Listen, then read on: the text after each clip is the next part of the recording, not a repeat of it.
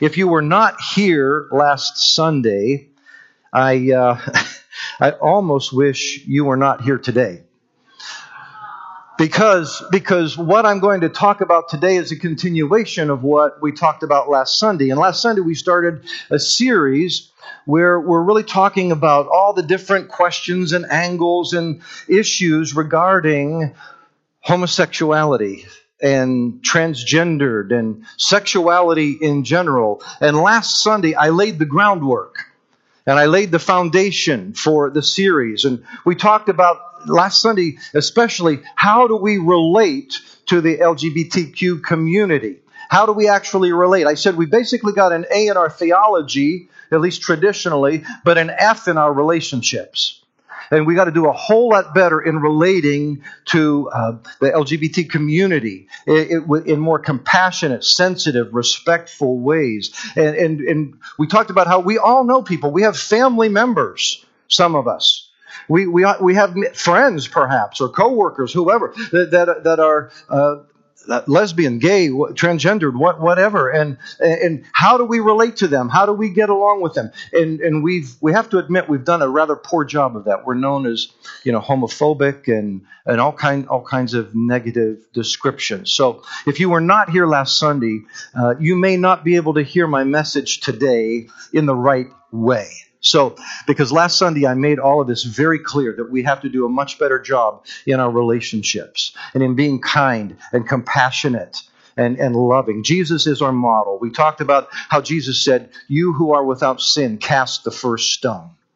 And so we talked about all of that at length. So whatever I'm going to say today, please don't interpret anything that I'm saying today as being, as throwing stones, as being mean or just unfeeling or unkind. I want you to know, maybe you're here and you are gay, you are lesbian, you have same-sex attraction, you're struggling with transgender feelings, whatever. I want you to know you can be safe here. Church of all places should be a safe place for all of us, where we can be honest about the realities of life and what we're struggling with. So I can tell you, as long as I'm pastor here, I want this to be a safe place, and I will do my best to allow no stones to be thrown around here. You can feel safe here. So this is not about gay bashing or trying to be self-righteous or anything like that, okay? So have I made myself clear enough? Okay, I because I know that this is very emotional and very personal for many, if not most of us. So today, last Sunday we talked about the relationships. Now we're going to kind of talk about the theology of it all, the philosophy and the theology of it all. And I want to talk specifically about our sexuality. And as I said last Sunday, I want to give parents a heads up. If you have young children here, we're going to be talking very explicitly about some sexual things, and you may want to remove your young child from the room right now. I understand that. My personal opinion is that the younger they hear this, the better, because they're hearing it everywhere else. They might as well hear it at church. Okay, but that's up to you, your discretion. So I want to talk about sexuality. What is sexuality? What is gender? What does it even mean to be a man or a woman? Is it possible to be a man trapped inside of a woman's body, or vice versa? So let's grapple with some of these things, and let's begin by looking at what Jesus has to say in Mark chapter 10. Mark chapter 10, I want to read a whole pericope here, a whole section of paragraphs here that kind of fit together, okay? Mark chapter 10, beginning in verse 1. Jesus then left that place and went into the region of Judea and across the Jordan. Again, the crowds of people came to him, and as was his custom, he taught them. Some Pharisees came and tested him by asking, "Is it lawful for a man to divorce his wife?" "What did Moses command you?" he replied. They said, "Moses permitted a man to write a certificate of divorce and send her away." It was because your hearts were hard that Moses wrote you this law," Jesus replied. "But at the beginning of creation, God made them male and female.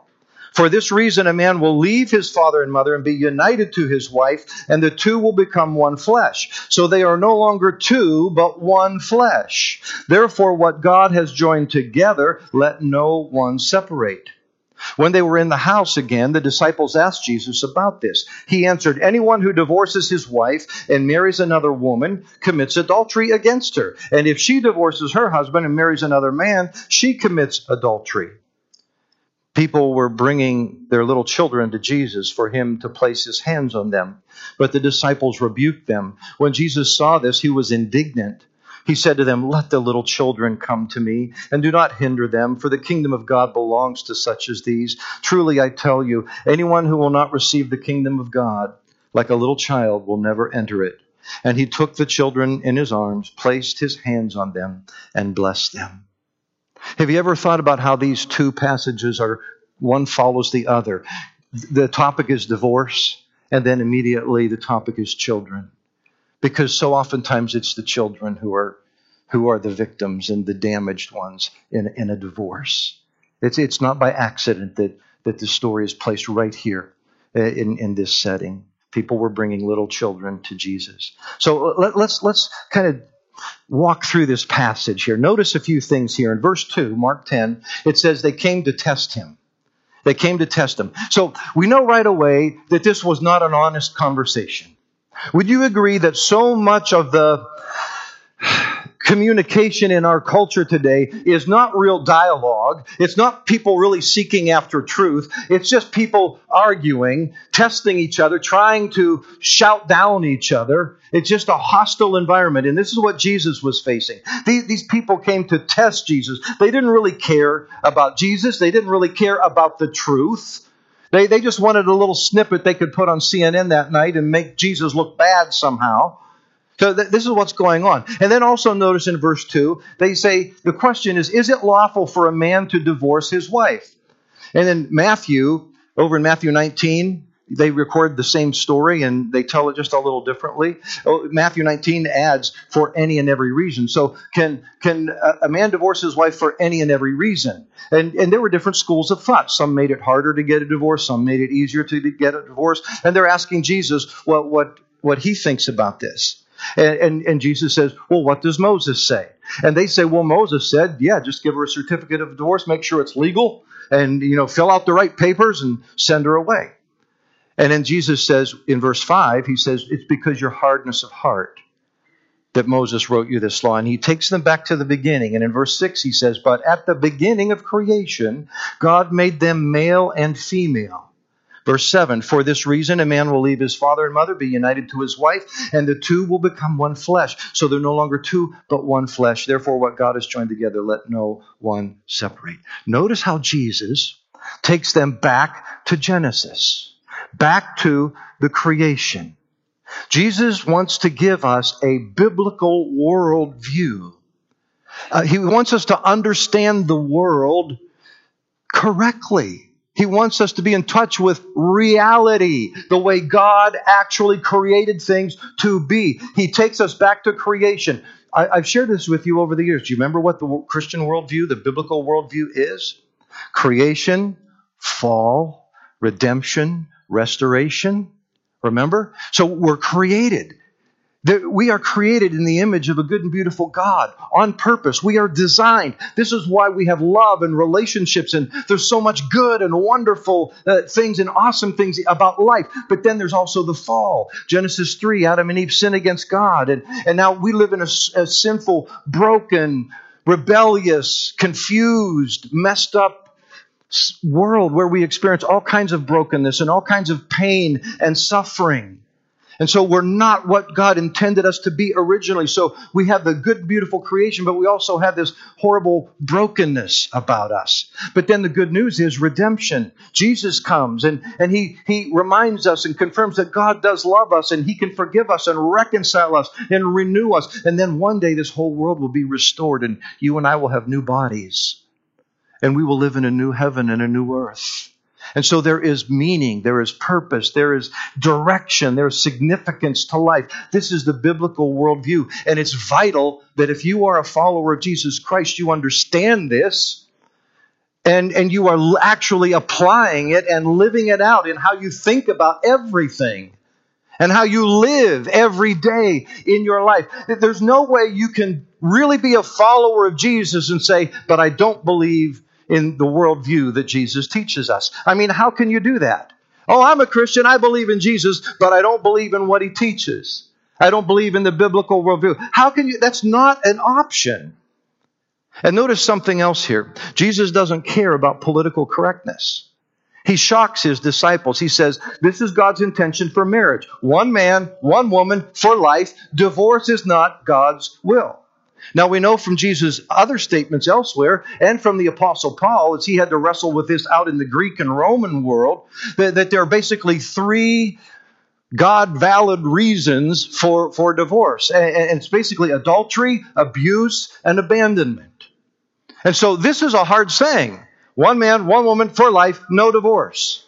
This is a hard saying, and the disciples themselves don't like it.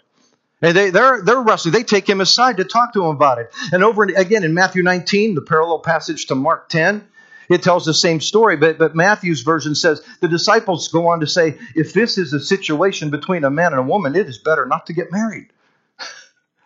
Like a lot of people today, right? Well, hey, let's just live together. Let's just do whatever. I mean, but why? Man, if you got to make this kind of permanent commitment, really? They had a hard time accepting what Jesus said. And Jesus says, I know, not everyone can accept this. I'm just telling you what God's will is, so deal with it. He doesn't really care about political correctness. So I'm going to say some things today that I know very well are not politically correct. And some of you may have a hard time with some of what I'm going to say. And what I want to encourage you is try and not get too emotional, okay? I know this is emotional. I know it's personal. I know we have family, we have loved ones, but we dealt with the relational thing last week. But right now we're dealing with the theology of it all, okay? What is biblical? What is God's will? What does Jesus say? So let's try to reflect and think about these things and actually what's at stake here. And the final thing I want us to notice about this passage before we specifically talk about sexuality is our own hypocrisy. Our own hypocrisy. Let's face it, and I stressed this last Sunday, you and I, it's so easy to fall into hypocrisy and have double standards on these kinds of sexual issues. We have no right to be throwing stones at anyone else. This is not about throwing stones. This is not about disrespecting or being mean or unkind to anyone. Because what Jesus says here about marriage and divorce, I mean, come on. We Christians have about the same divorce rate as the general population.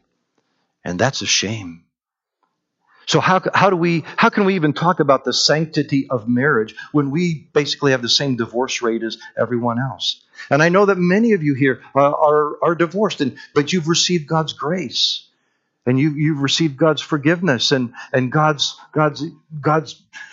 justification because of what Jesus has done for you on the cross. We need to have that same kind of compassion and message towards other people who deal with different kinds of sexual issues. We look at porn almost as much as unbelievers. And so when the LGBTQ community is so angry with Christians and churches in general, and they say, you Christians are a bunch of hypocrites. Look how you handle marriage. Look how you get divorced. Look how you do this and that. And yet you want to talk about us a certain way. And they have a very valid point.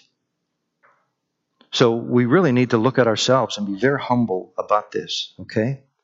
So what I want us to focus on in the text as we think theologically about this is what Jesus says in verse 6. Notice what he says. At the beginning of creation, God made them what? Male and female. God made us male and female. First of all, God made us. We're not accidents. It's not just like it came out of nowhere and here we are. God made us, and he made us male and female. I have two questions for us today, two main questions we're going to grapple with, and then we're going to conclude by asking, so what? And then you notice we're going to conclude with having communion today, because I want to bring us back to the table, back to the cross, and realize that we are all sinners saved by grace, that we all need the mercy and forgiveness and love of Jesus, every single one of us. So the first question is this: what makes us a man or a woman? What does it even mean to be male or female? And then the second question is, what's at stake here?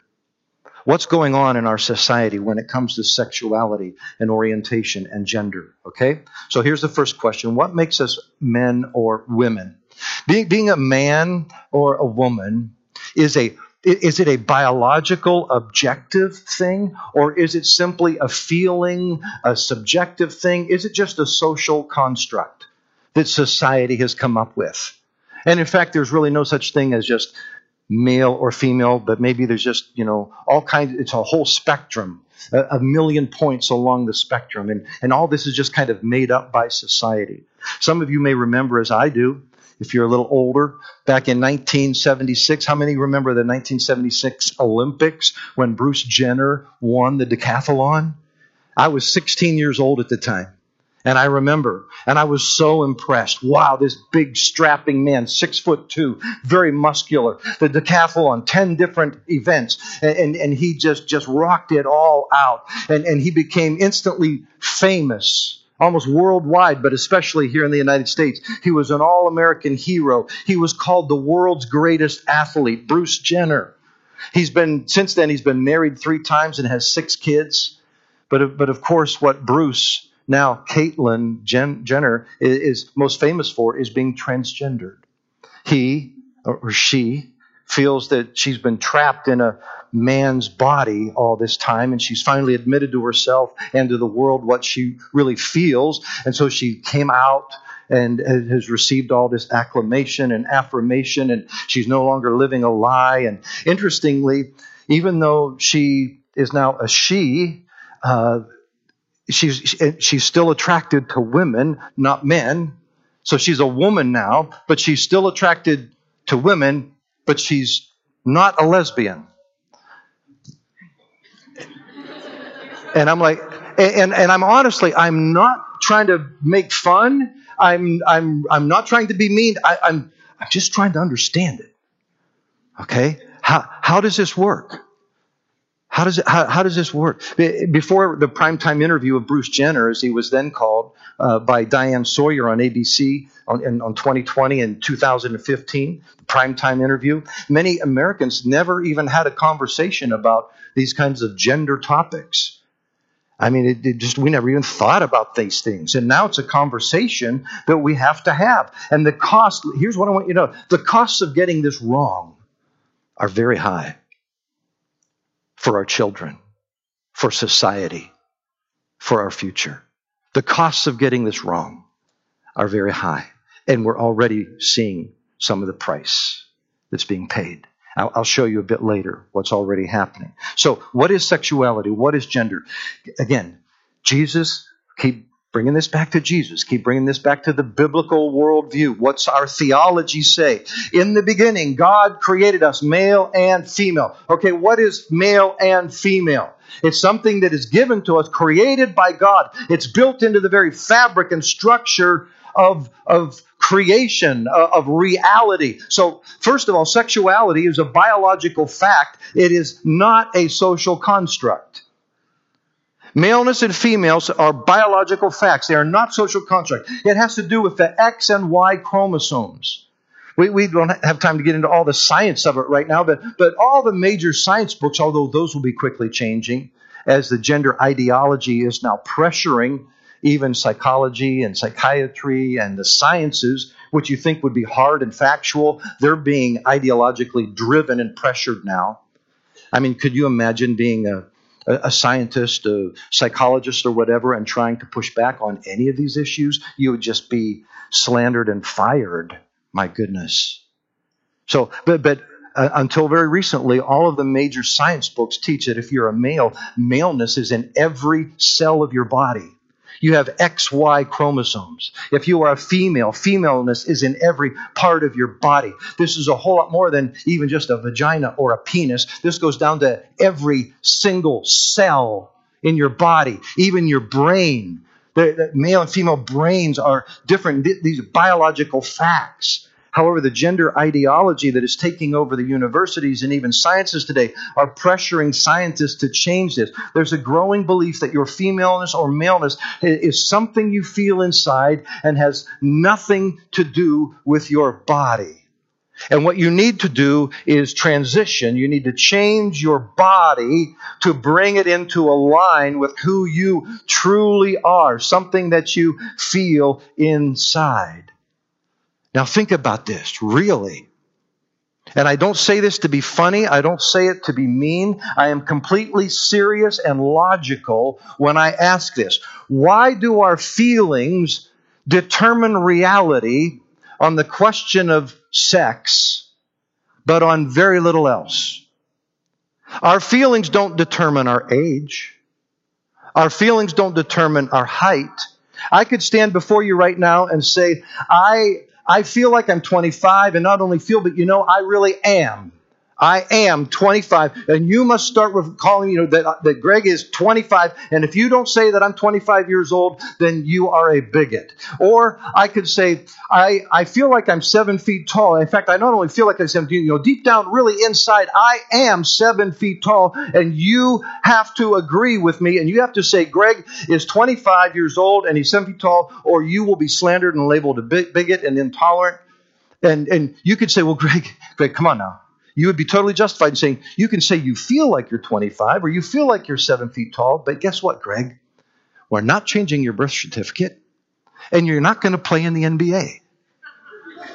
You're just not, okay? You are a 59-year-old man, and you're 5'11". That's the reality. Now, you can feel however you want to feel, but the reality is that.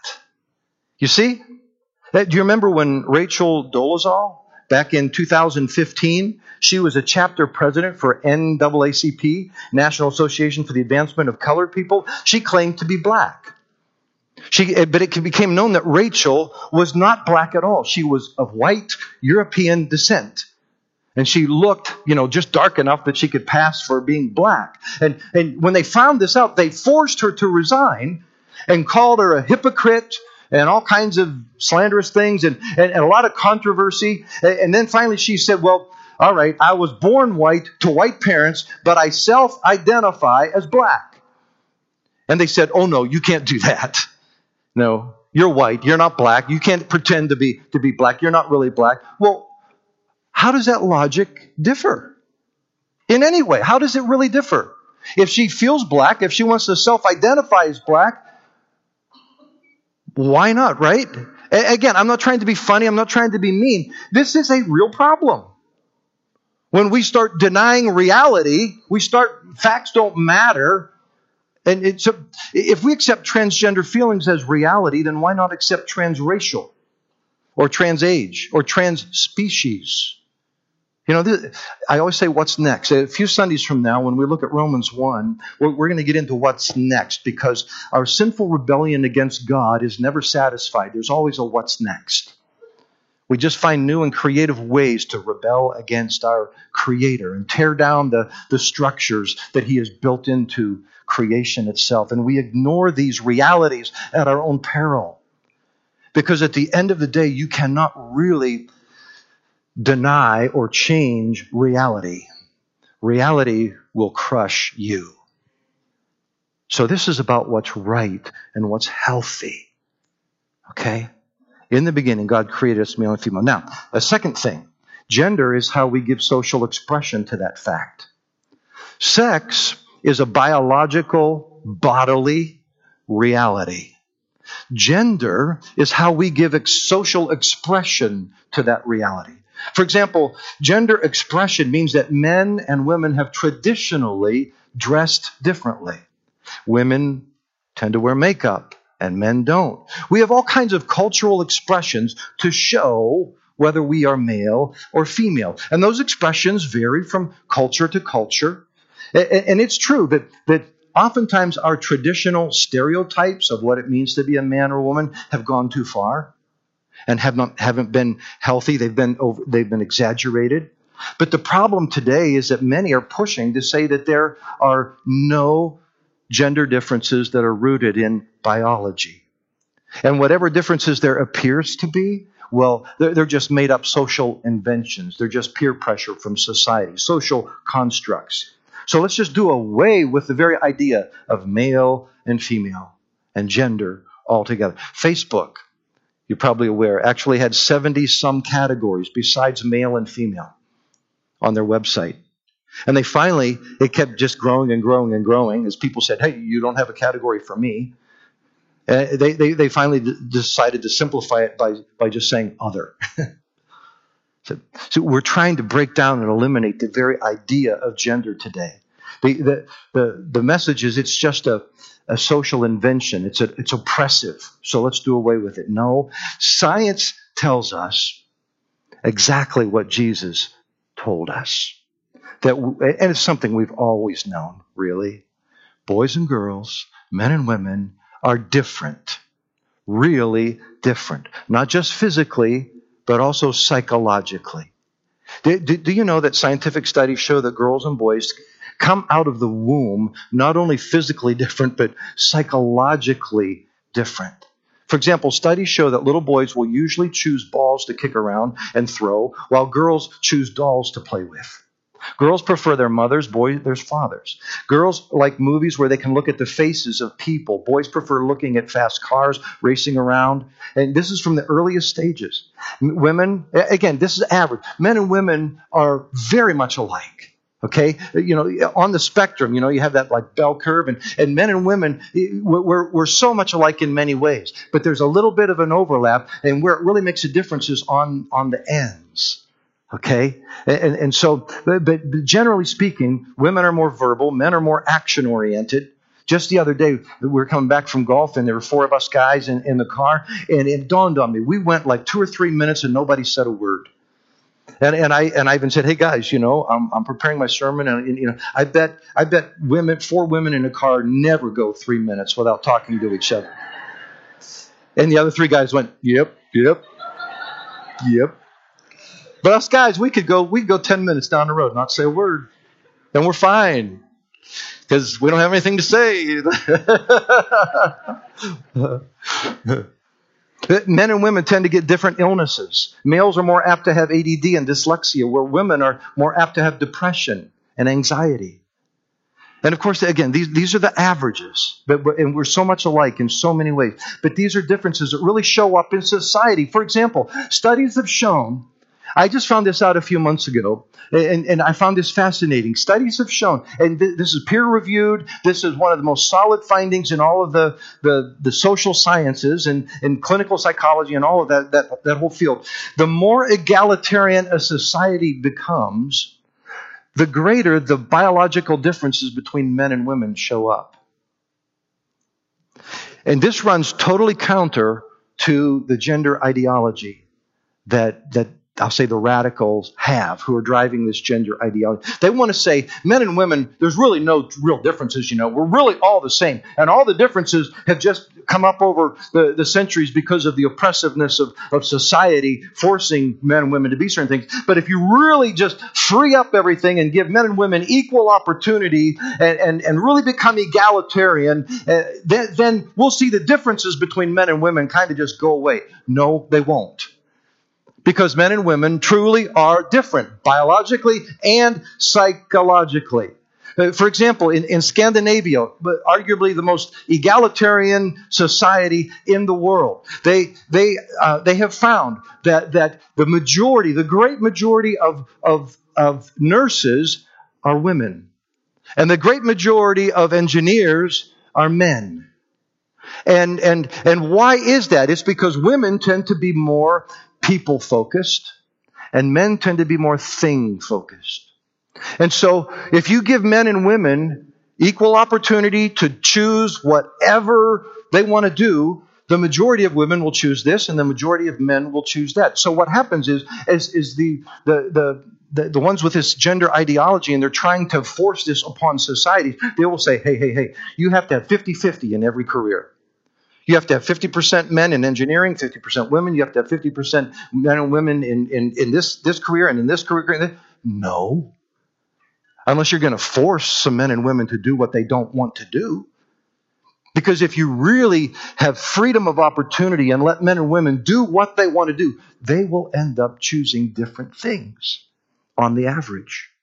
So you might have 60-40, 70-30, whatever, and this one, that. It just all depends on what that career choice is. So what's at stake here? What am I trying to say? What I'm trying to say is this is not about bigotry. This is about biology. This is not about trying to be mean or discriminatory towards anyone. This is just about reality. What's real, what's true, what's right, what's healthy. It's not about being insensitive or mean to anyone. And I know there are 1,000 questions. Well, what about this? What about that? I'm going to try to get to many of your questions in the weeks to come, okay? Some of you have already been talking with me and emailing me. Well, what about this? How should I behave in this scenario? We'll try to get to some of those scenarios in future weeks. But we're thinking theologically today, okay?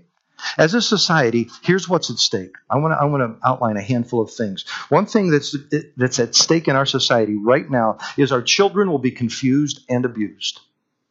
Our children, your children, my grandchildren now, will be confused and abused. Many schools are already requiring their teachers not to refer to them as boys or girls, but simply as students, because you don't want to oppress them by assigning a gender to them that may not be accurate. Because after all, just because they have the body parts of a boy or a girl doesn't mean they necessarily are, because you're going to actually give them sex education in the next few years. And so they might have to wait a while and think about it a while to decide if they really are a boy or a girl. Our children are being confused about whether there is even such a thing as maleness and femaleness. They're being taught the gingerbread person or the unicorn person. You can Google it and find out all about it, where they learn that their maleness or femaleness, their body parts, has nothing to do with who they really are inside. And I mean this when I say they are being abused.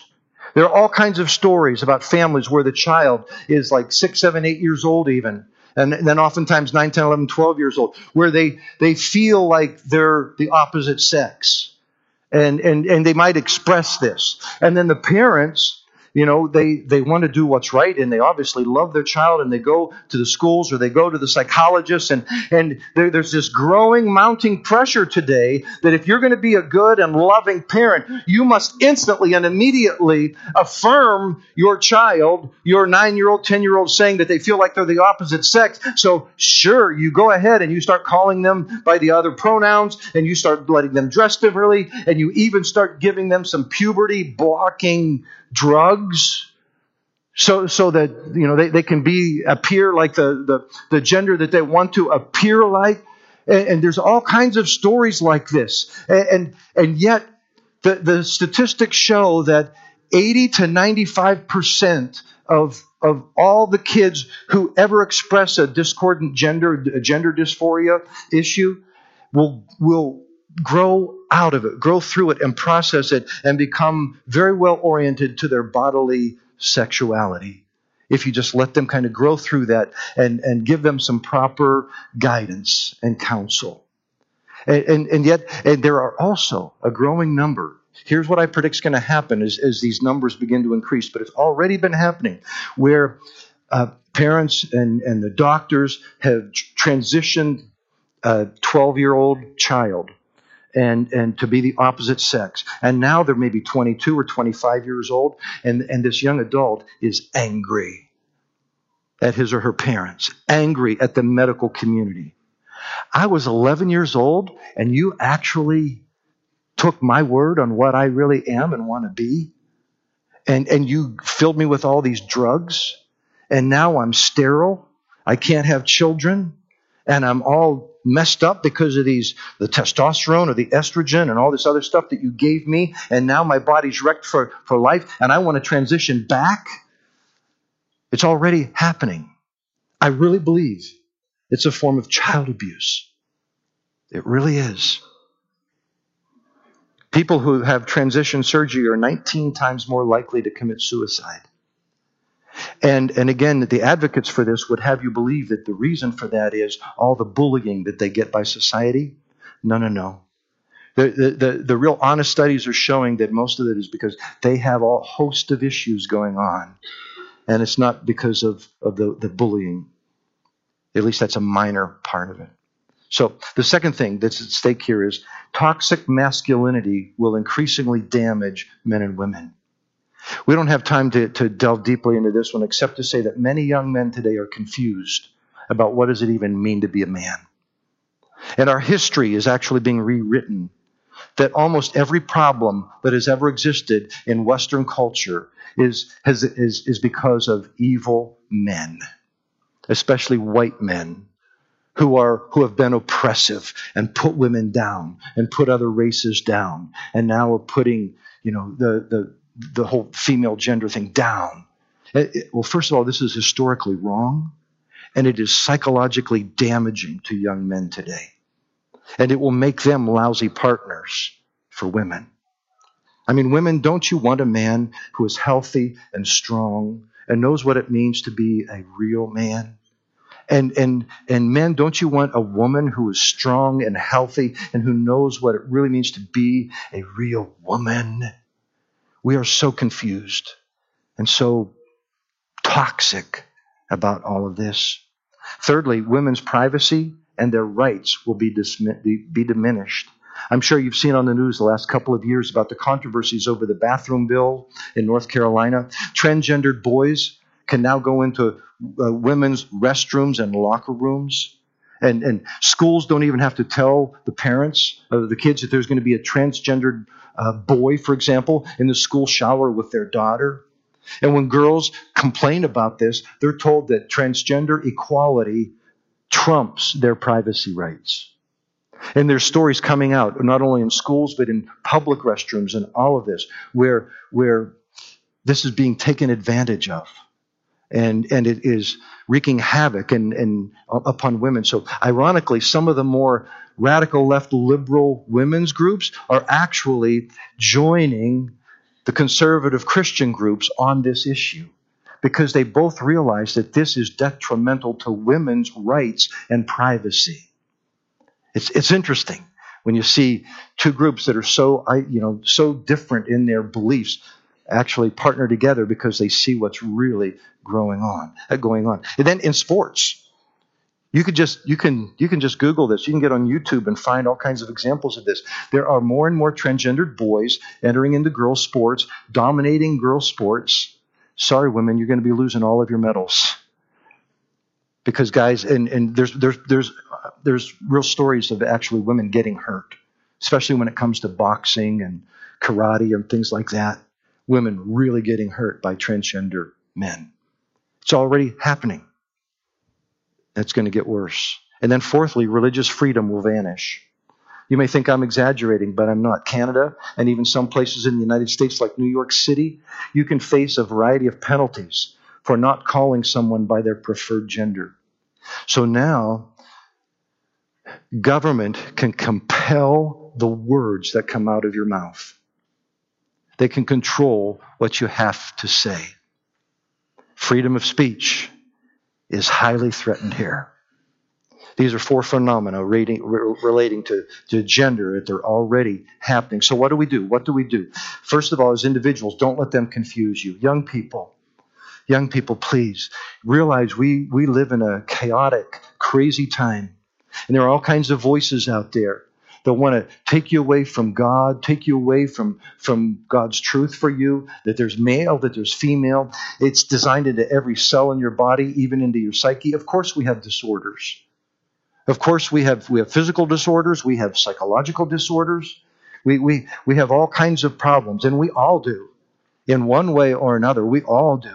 And the answer is not to just go with our disorders and exaggerate our brokenness, but rather it's to find forgiveness and healing and grace. Happiness and healing come not by running from reality, but by embracing it. And then parents, don't let them force you. I'm willing to bet that most of you parents don't want your daughter coming home from school to say that a boy who thinks he's a girl is sharing the locker room with her. You don't want your son coming home and announce that he's gender fluid, because he's been taught the gender unicorn and all of this kind of thing. So make your voice heard on these things. Model for your children what's a healthy man or woman. and what healthy sexuality looks like. And then thirdly, churches. Let's model truth and grace. Like our church. Let's model truth. Let's model grace. Our society, as I said last Sunday, has framed the conversation so that it's no longer a conversation. You basically have two choices. Totally celebrate this gender ideology or be a bigot. Be a hateful, mean person. No. Don't let them frame it that way. There's a third way, and Jesus shows us this way. Let's speak about sex and gender truthfully, and let's make our congregation and our relationships safe, respectful, where no stones are thrown. Again, if you are gay or you're transgendered here, Jesus loves you. I love you. We all should love and respect each other. This is not about bigotry. This is about not being hateful or mean. This is about what's real and true and good and beautiful. Let's model this truth and grace that our Lord Jesus displayed for us. I'm going to ask the ushers if they would come and begin distributing communion to you.